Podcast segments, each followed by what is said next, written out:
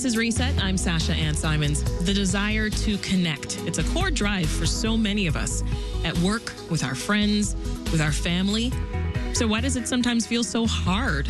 Well, in his new book, Super Communicators, Pulitzer Prize winning reporter Charles Duhigg walks us through the steps to take to connect better, to communicate more effectively and more deeply. Now, drawing on the latest research in the fields of neuroscience and psychology, as well as some great storytelling, he explains how anyone, yes, anyone, can become a super communicator. You may know Charles Duhigg as the author of The Power of Habit or Smarter, Faster, Better. He currently writes for The New Yorker, and the full title of his new book, which is out today, it's called Super Communicators How to Unlock the Secret Language of Connection. Charles Duhigg, welcome to Reset. Thank you so much for having me on. This is such a treat. You know, this was a funny interview to prepare for because I'm a journalist, you're a journalist. We are supposed to be great communicators, right? Aren't we? yeah, in theory, right? in theory. But communication is such a challenge. Why do you think that is? It, it, absolutely is. And that was kind of one of the reasons I wrote this book is that um, I had two experiences. The first was that at the New York Times, they made me a manager and I was okay at the like logistics part and I was terrible at the communication part. And then oftentimes I would come home and talk to my wife, and my wife would say something like, Wait, you're supposed to be good at communication, right? Like you're like, you're professional. What's going on? The pressure. And, and I and the pressure was huge. And and I felt like I felt like there was something I was missing. And so I started talking to these researchers, and what they told me is we're living through this golden age of understanding communication for really the first time because of advances in neuroscience and data collection. And they said, for the first time, we know how to unlock the parts of a conversation and make them better. And so that's why I wrote the book, is I wanted to share that with people. Yeah. Um, and early in the book, you list four rules these are four rules for having meaningful conversations. Uh, one, pay attention to what kind of conversation is occurring. Two, share your goals and ask what others are seeking. Three, ask about others' feelings and share your own. And four, explore if identities are important to this discussion. Now we'll we'll get into all of them, but first I want to zoom in on the uh, on the first one because I don't know Charles that many people actually begin conversations knowing what type of dialogue they're seeking. So say yeah. more on that.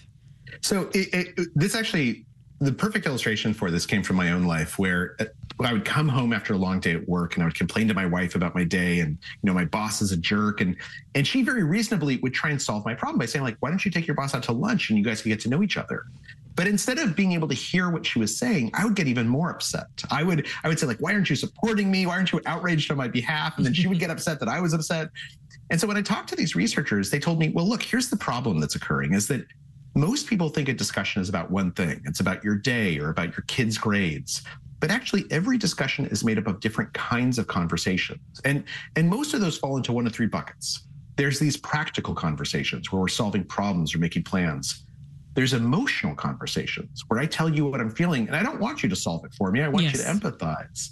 And then there's social conversations, which is about how we relate to each other, how our social identities influence how we speak and hear. And they said, when in this situation, you were having an emotional conversation and your wife was having a practical conversation. And so you guys couldn't connect. This has led to what's known as the matching principle, which is you have to be having the same kind of conversation at the same time mm-hmm. if you really want to align with each other. Yeah. Um, you, you write about reading a person's mood and energy and, and matching their mood and energy.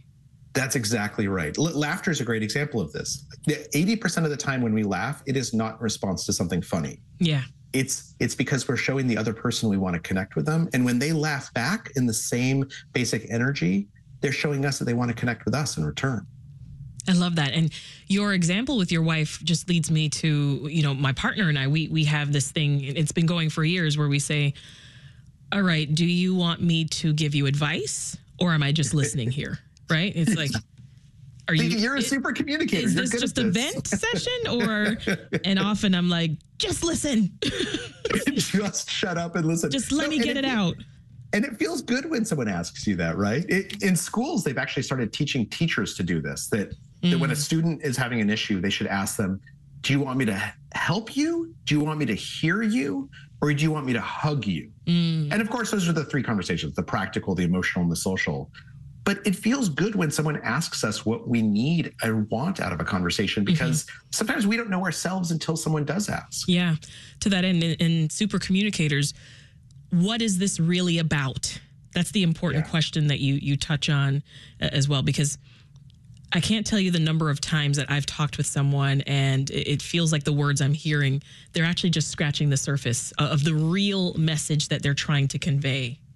Absolutely. That's absolutely right. And and that that's usually happens at the start of a conversation. What's this really about? We're trying to figure out how we are going to talk to each other. Is it okay to tell jokes? Is it okay to interrupt or is this a very formal conversation? And we're trying to figure out what topics we both want to get to. Now, there's been a number of studies, including by some researchers at Harvard Business School, that found that people are very bad in general picking up on the signals that somebody wants to talk about something differently. Mm. And it's oftentimes because we pay too much attention to the words coming out of their mouth instead of all the things around those words, including their tone of voice and their expression and how they're holding themselves. What we found is that oftentimes people fall into a habit of talking about what seems shallow. We're here to discuss next week's budget. Yes. But when in truth, what's going on underneath is I'm really anxious because if we don't get this right, we're going to have to lay people off. And that really worries me. And so the yeah. way that we what we want to do is we want to draw out those deeper topics. And and there's an easy way to do this, which is known as asking deep questions. You you in the same realm describe the quiet negotiation that we participate in, right? Uh, a subtle give and take over which topics we're going to dive into and what we're going to skirt around. Very similar to what you were just talking about. And to me, it does make the most sense in that work setting that you described meetings, that have a clear agenda. Uh, you even write about a jury deliberation scenario in in the book here as well. But how easy it is is it to to miss this step in our personal oh. conversations? It's enormously easy. Or you're right, workplaces. In yeah. a workplace, sometimes it feels awkward to ask, like, what do you really want to talk about? Why, why are we really here? But that's where these deep questions are so useful. A deep question is something that asks someone to talk about their values or their beliefs or their experiences. And they're much easier to ask than you would think. And a lot of this work comes from Nicholas Epley, who's at the University of Chicago. You know, if you bump into someone and you say, Oh, what do you do for a living? And they say, I'm a lawyer. A deep question might be, Oh, what made you decide to go to law school? Or, you know, what do you love about practicing the law? Or at work, if you bump, if someone says we need to talk about the budget, a deep question might be, what are your concerns about the budget or what do you make of the budget? Mm. That's an invitation for someone to say something real to you. Those are great And when they do, that's when the negotiation starts and we begin to understand what this person wants and how to share with them what we want. Some of the best communicators I've come across in my personal life as well as TV and radio, they're connecting with people deeply. What, what you're saying Absolutely. makes total sense. They're really touching their hearts. Uh, you talk about the uh, the power of emotional intelligence, right? Yeah. And how understanding how people feel that's also a, a key component of great communication. I think it comes easier to some than others, though, Charles. And so, talk us through that, like the, the difficulty of, of channeling another person's feelings when you might have so much going on in your own life. Yeah, no, it's a really good question. And and the truth is, we think that emotions don't pop up in conversations unless we're crying or smiling. But the truth is, emotions influence every single conversation. They influence how we hear, they influence what we sp- say. And so it's important to acknowledge those feelings and look for opportunities to do so. One of my favorite examples of this, and again, at the workplace, this is really true, mm-hmm. is that, you know, oftentimes before a meeting starts, you might be making conversation with the other people in the room and you say something like, Oh, what'd you do this weekend? And they say, Oh, you know, I went to my kid's graduation. It'd be very easy just to say, Oh, congratulations. Oh, okay, now let's get down to business but if you just take a second and say, oh man, wait, like what did that feel like to like watch your kid walk across that stage? That's a deep question. It's an easy question to ask, but it's a deep question. And it gives the other person a chance to share their emotional experience with you. And when we are connected on an emotional level, it becomes much easier for us to have a practical conversation or to discuss something difficult or to give each other feedback. Mm-hmm. That emotional connection can happen just as easily as just acknowledging that someone said something and asking them how they feel. Yeah. How many times do you walk by someone and they say, Hey, how's it going? And you're like, Good. Yeah. right. Good. And you keep walking. No one, no, you- no one made eye contact. We both just kept walking in our opposite directions. Did we accomplish anything from that convers that exchange? Not really, but we acknowledged each other. There's a plus. Yeah. Yeah. And, and it would take 10 seconds to be like, oh man, I'm doing okay. Like I had like a, you know, a good morning and I'm hoping for a good afternoon. How about you? Yeah. Right now, suddenly you're having a more real conversation. And again, it doesn't have to be long, Right. but it's that connection that, you know, when you're in a meeting together later on that day, you feel more trusting of each other. You like each other more. Right. It makes it easy. in that scenario, I would just be afraid to get deep because by the time I start to respond, they're gone. As I said, true. they've already walked You- off. You don't have to get deep all the time and you don't have to make everything into a conversation. so right? I, I just I just go back to the default. Good. That works too. I'm that good. too. what else did you learn in this process, Charles, about what is going on in a person's brain when we're trying to see things from another person's perspective and truly understand them? Yeah, it's really interesting. What we've learned, and again, this comes from the last decade, is that when you're in a conversation with someone, your body and your brain starts to change to match them. So right now, we're talking to each other and we're separated by thousands of miles. But if we could detect it, what we would find is that our pupils are starting to dilate at similar rates. Our breath patterns are starting to match each other. And most importantly, the activity within our brains, our neural activity, is starting to look similar. And that's what a conversation is. I describe a feeling or experience to you in such a way that you, in a, in a part, also experience that same feeling or also experience that same idea. That's why we're able to connect with each other, is because our brains become aligned. Now, the question is, how do we do this? Why are some people better at it? And because some people are, some people can connect with almost anyone. Right. These are known as super communicators. And it's often because they're paying attention to what the other person is sending them. So they're not just born with it. No, no. In fact, what we know is that anyone can become a super communi- communicator because it's just a set of skills that you can learn. Most consistent super communicators, they actually tell you that when they were young, they had trouble making friends or their parents got divorced and they had to be the peacemaker. So they had to think a little bit more about communication than everyone else. And what a super communicator does that's really important is they show you that they want to connect with you. Because oftentimes, oftentimes that feels vulnerable, that Mhm. feels scary. But if we just ask someone, what did it feel like to, to watch your son walking across that stage? Or we laugh when they laugh, what we're showing them is, I want to connect with you. And that's all the invitation most people need. Listening is so important too, right? Why do some people have a tough time really listening in conversation? Yeah, it's it's a really good question, and a lot of the research has been done, on, particularly on situations where we're having hard conversations, right, where there's some conflict or we disagree with each other. And what we found is that even if we're listening, the other person might not realize it. And in fact, in a tough conversation, in the back of our head, sometimes we're suspicious: is this person listening? Or are they just waiting their turn to speak? So what we need to do is we need to prove that we're listening, and we do that by saying something after they finish talking there's a technique known as looping for understanding that they teach at Harvard and Stanford and all kinds of places. And it has three steps. The first step is ask a question, preferably a deep question. The second step is once they've answered that question, repeat back in your own words what that person has said. And then finally, and this is what most people forget, ask if you got it right. Now we've all experienced this, right? Somebody looping us and and proving that they heard what we said. Yes. And it feels amazing. You, you feel like you feel like you want to listen to them because they've obviously listened to you. Yes, but I've also experienced the opposite, where I can Yeah. absolutely tell you are not listening to anything I just said. That's exactly right. Right. And, and it feels terrible. It feels like you can't trust this person. Now, sometimes we can't listen because we're in our own heads too much. And that's why looping for understanding is really useful as well, is because if my assignment in this conversation is to repeat back to you what you said in my own words, or to ask you a follow up question that shows that I'm processing this, Mhm. I have to pay attention to you. I can't get in my own head because I have this assignment. I gotta, I gotta, I gotta make note of what you're saying so I can say it back. Absolutely. This one might be tough to put a number on, Charles, but after researching and writing the book, how much of communication would you say is actually non linguistic? Like this, this is So- something you get into in the book when talking about NASA, of all places. Yeah, yeah. So about half of our conversations do not involve words. Now, they're not necessarily nonverbal, right? They might involve noises we make, or they might involve, um, you know, how we, how, our tone of voice, or they might be nonverbal. They might be our expressions or how we hold our body. And you're exactly right. One of my favorite stories from the book is about NASA because in the early 1980s, NASA decided they needed more astronauts who had emotional intelligence. But the problem is they couldn't figure out of the candidates who had who actually had emotional intelligence and who faked it really, really well.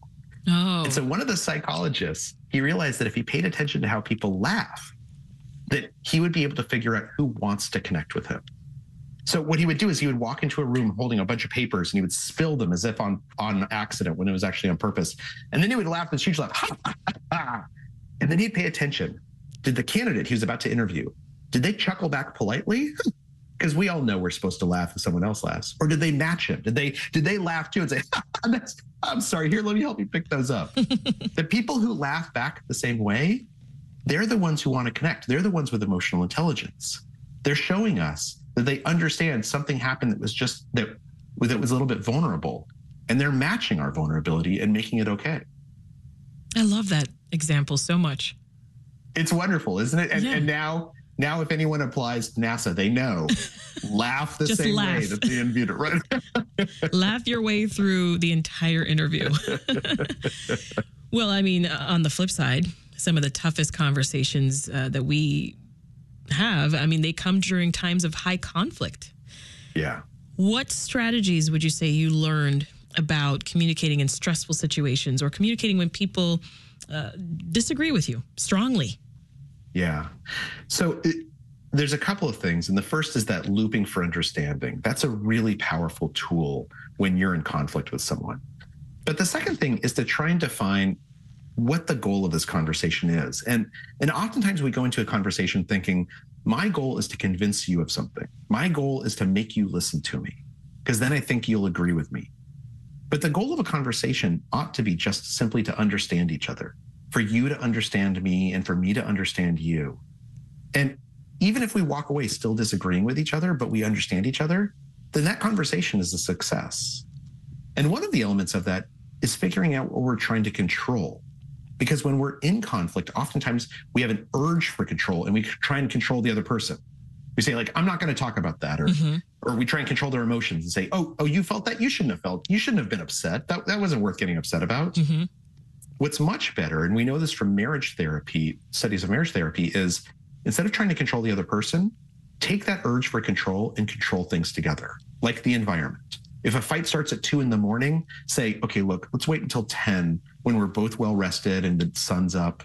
Or, or if a fight is about starts about whether we're, where we're going to go for Thanksgiving, and it could easily spill over to your mother hates me and we don't have enough money, what researchers refer to as kitchen sinking, which is Mhm. toxic in a relationship. Absolutely. Let's control together the boundaries of this discussion. Let's say we're just going to talk about Thanksgiving, no talking about money. When we're controlling something together, even if we disagree with each other, we feel like we can make progress. Yeah. And that's important. I love that. I, I especially don't do well when someone tries to control when we have the discussion, Yeah. right? Yeah. Let's talk about it right now. Well, maybe I'm not ready to talk about it right now. Absolutely. Absolutely. And it feels like they're trying to control you instead of asking permission, saying, look, would you like to talk about this now? Or would it be better if we waited a couple of hours so we can kind of get our thoughts in order? You know, and, and my guess is, and, and tell me if I, if this is wrong, you'd mentioned your partner. Yes. And it sounds like you guys have pretty good communication habits. We do. But Oh, it wasn't always that that way. Yeah. It didn't start that way. And was it something you deliberately worked on? Did you talk about we need to communicate better? Yes, because I am a natural communicator. Uh, it was very important for me to understand why we weren't seeing eye to eye in some situations where I knew very well that, oh my gosh, there's a solution here. I can see it. It's over there. For some reason, we can't arrive at that same place. Uh, Yeah. And so I would sort of slow it down and, and sort of gently ask, you know, when we could talk about something and, and try my best not to control. I was the person trying to talk about it right now. Uh, and, and I realized, okay, no, he needs time. And then when he comes totally collected, we have the best conversation. And I forget what we, what the conflict was even about. And and what I love about about your example is that it ties so much into what we know, which is that we are born with the ability to be super communicators. We're born ability with the ability to communicate. hmm Communication is Homo sapiens' superpower. It Yeah. is what has caused us to su- succeed as a species so well. And and we have these instincts. Evolution has given us these instincts on how to communicate, but sometimes sometimes we can forget them. Right. Sometimes when we're talking online to someone, we can forget how how how important it is to be a little bit polite, right? Instead of screaming. And so one of the things that in writing super communicators I tried to do is take all this recent science and say, look, here are the skills and tools that we know super communicators use. And they are skills and tools that will feel very natural to you because your brain has evolved to, to default into this. You just need to be reminded of them sometimes until they become habit. Now, Charles, I'm wondering how technology can get in a super communicator's way. Well, it, it doesn't have to. It, and the answer is that we have to recognize that different forms of communication have different rules, and it's easy to forget that. One of my favorite examples of this is that about 100 years ago, when phones first became popular, there were all these papers saying no one will ever use a phone for a real conversation because you can't see each other. Mm-hmm. And at the time, they were right. If you the transcripts of those early conversations are stilted, and and people are just kind of using it to to give stock orders or grocery orders to each other, like a telegraph. But by the time you and I and everyone else were teenagers, we could talk on the phone for like seven hours at a stretch, right? Absolutely. And and it's because we learned how to use telephones. We learned that there's different rules. When you're talking to someone on the phone, even if you don't realize it, you tend to over enunciate your words. You put more emotion in your voice because you know that they can't see you. Now, the problem is that online, we've been talking to each other for like maybe 20 years. And when it comes to Slack and emojis and what my kids do on their phone, mm-hmm. like that's three years old. I don't even understand it.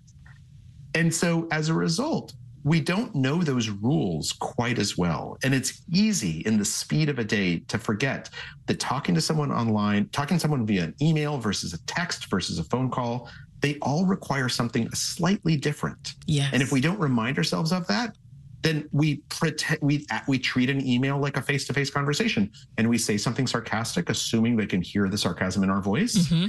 And of course they can't. Tell me more about the process of putting super communicators together. How much how much of this was research versus just your awesome storytelling skills and, and lived oh, experience? Thank you. It, it, it, was mostly reporting, right? Because I'm a I'm a reporter from the New York Times, now the New Yorker. I spent about three years talking to researchers and going into laboratories and talking to people who are super communicators. One of my favorite stories in the book is about this CIA officer who, when he first gets hired, is absolutely terrible at his job. It's his job to recruit overseas spies. And everyone he tries to recruit in Europe is like, nope, not going to do it. I'm going to report you to the to the authorities and get you deported. So then he eventually meets this one woman who's in town from the Middle East. She works for her country's foreign ministry. She's on vacation. He gets to know her a little bit. He tells her he works for the CIA and he wants to work with her. And she just panics. She says, like, in my country, they kill people for that. And so he convinces her to have one more dinner with him. And in the dinner, it becomes clear this is hopeless. He's not going to be able to recruit this woman. In fact, he's going to get fired because he's just terrible at this job. And so he just gives up and he decides to be as honest as he could be and say, mm-hmm. he tells her, like, look, I, I understand that you're scared to go home because you feel disappointed in yourself. I feel disappointed in myself too because I'm so bad at this job. And it's when they're both vulnerable each, with each other that they can hear and trust each other. And it's at that moment that she says, okay, I'm willing to work with you. And she becomes the best asset in the Middle East for the next 20 years. But it's only because they engaged in this reciprocal authenticity, because they were vulnerable with each other. Mm. And that's what we need to do in all of our conversations when we can. Absolutely. Who comes to mind for you, Charles, when you think of someone who's really good at making meaningful conversation? And yeah. then what makes okay. them so good? So I'm going to ask you a question and the listeners too, because I think I think that the answer will pop in your head. When you're having a bad day and you want to call someone who you know will make you feel better, mm-hmm. do you do you know who you would call? Absolutely. Who is it? Uh, my one of my best friends. Her name's Abena. Uh, Abena. So Abena for you is a super communicator, oh, and yeah. you're probably a super communicator for her. You yes. guys know how to connect with each Just other. Just last week, Charles. it's wonderful, isn't it? It feels yes. so good. Yes. And yes. my my guess is that Abena is not like the most charismatic friend you have or the most out extroverted friend you have. She might not even be like the the smartest or most successful friend you have, but she knows how to connect with you. Yeah, she's know, she's she's there when I need her. Her timing. She's she's a busy individual. She's a very successful woman. She's not as much of an extrovert as I am, so she's not on social media. She doesn't take part in any of that stuff. But I know those 10 digits to dial Yeah. when I when I'm in need and and she's the one for sure cuz she and it feels she- like a lifeline, right? Yes, and she breaks things down to me in a way that I just hadn't thought of. She knows how to listen to you. She knows how to prove that she's listening to you. She knows how to ask you the right questions, the deep questions Mhm. that help you understand what's going on. We all so when you ask me like who is a super communicator that I can point to, there's lots. There's like Barack Obama, right? And Bill Clinton and Ronald Reagan. There's there's these high profile super communicators, but the most meaningful ones are actually the people in our own life. Yeah. Because the truth is, Abena probably is that person with many, many different others, right? She probably knows how to do this. And there are these folks who are consistent super communicators. And it's not because they're more charismatic, it's not because they're more ex- bigger extroverts. It's simply because they've learned a couple of skills Mhm. and they think like half an inch deeper about how communication works. I found it fascinating in the Who Are We section of Super Communicators. You dove into how we bring our social identities to, to conversations, like our backgrounds, our families, the causes that we believe in. Break down for me your definition of social identities in, in this context, because it's, it's more than just I'm black and you're white. I'm pro gun and you're anti gun. I'm an immigrant, you're not. in fact, it has to be more than that for us to really get for us to have a meaningful conversation. Because the truth is that all of us contain multiple identities. And it's when we acknowledge those identities in a conversation that we bring our full selves to the discussion. If I started a conversation, I said, you know, you're black and I'm white. And so I wonder how you think about policing. That would be so reductionist, right? Like it's Mm. already pushing you and me both into these stereotypes Right. that is limited. But if I say, you know, you're a black woman and I know that you have a partner and I know that you you're a reporter and so you probably hear from both victims and perpetrators of violence. And and I imagine that you've grown up in places where you've seen where you know cops, maybe even related to a cop or or maybe you've seen the cops impact your family's life hmm by introducing all of those different identities into the conversation. When I say, What do you think about policing? What I'm doing is I'm giving both of us the opportunity not to not to be shallow, not to be seen through the lens of a stereotype, but rather to say, you know, the truth is I have complicated thoughts about this because I see it from so many different perspectives. That's what a social conversation does really well when it succeeds. I love that because it- as I read that section of the book, I was thinking, all right, Charles, but many people find it difficult to to trust that other person, if, especially if we don't see eye to eye, right? Uh, Yeah. and and they they don't think like me. So how do I even break the ice in that circumstance? I think a lot of it is simply acknowledging, right? It's it's very often that we do not acknowledge our differences in a conversation. The fact that you're black and I'm white, that we don't bring that up, even if we're talking about a topic like race, where it's really important. And so sometimes just acknowledging it, but acknowledging all the different identities Yeah. that someone possesses, not just one of them. That says to someone, look, I see you. Like I see that you are a black woman and you're also a professional and you're a journalist and you're someone who is in a relationship where it sounds like you guys really learn to communicate with each other. You are a complex person. And at that point I can say, look, given given your experiences that are different from mine, how do you see the world differently? I want to understand. Yeah. I love that.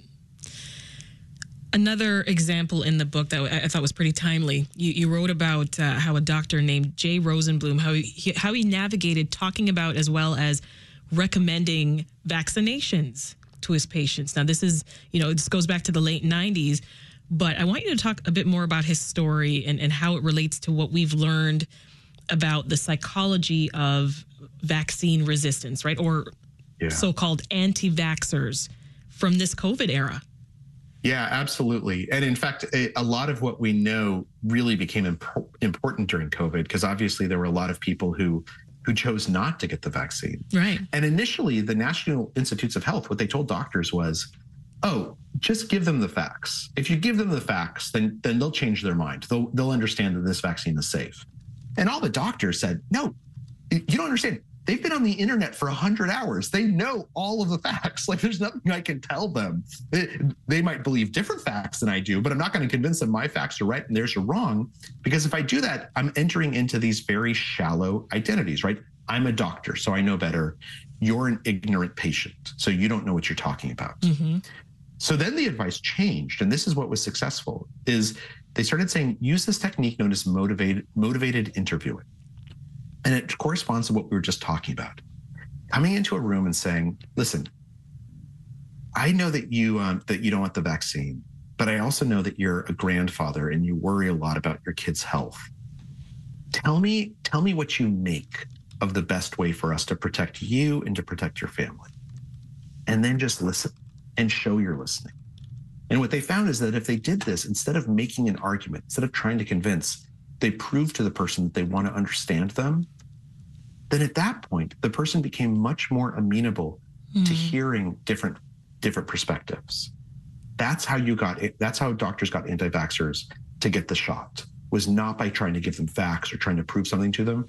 It was to by listening, genuinely listening to why they didn't want it in the first place and what their worries were. This part was truly, truly eye opening. Zooming out, what do you think we lose? What do we lose out on when we don't have meaning com- meaningful conversations with other people? It, we lose a lot. You know, one of the largest studies of human happiness is known as the the adult study of uh, the Harvard study of adult development. It's been going on for almost 100 years, and they followed thousands of people through their lives.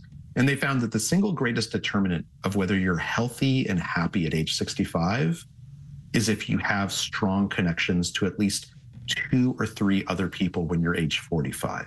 Mm, that's it. And of course, there's there's nothing magic about 45. It's just that you know by then you've sort of built up these relationships. People who don't have strong relationships with others, they live they they get sicker faster. In fact, the Surgeon General just said that loneliness is the equivalent of of 15 cigarettes a day. Yeah, they're they're much less happy. And so the question becomes how do we establish these connections? How do we develop those relationships with a small handful of people or a large number of people that are really genuine connections? And the answer is almost through conversation.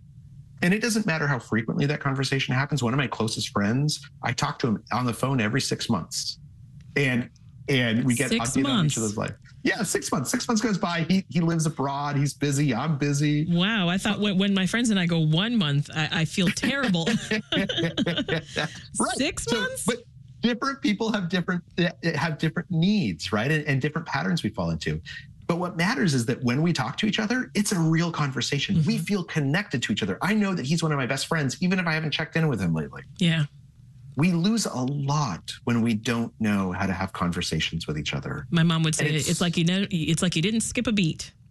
Yeah, that's exactly right. And it feels so good, right? Yeah. Our our brains have actually evolved to crave connection. That's what helped us build families and then villages and then communities. We want that connection. And the key to it is just learning how to have real conversations. And and the good news is anyone can do it. It's just a set of skills that are pretty easy to make into habits. That's Charles Duhigg. His new book, Super Communicators How to Unlock the Secret Language of Connection. It's out today and it's available wherever books are sold. Thank you so much for joining us, Charles. Thank you for having me on. I learned a lot. This was great. Oh, thank you.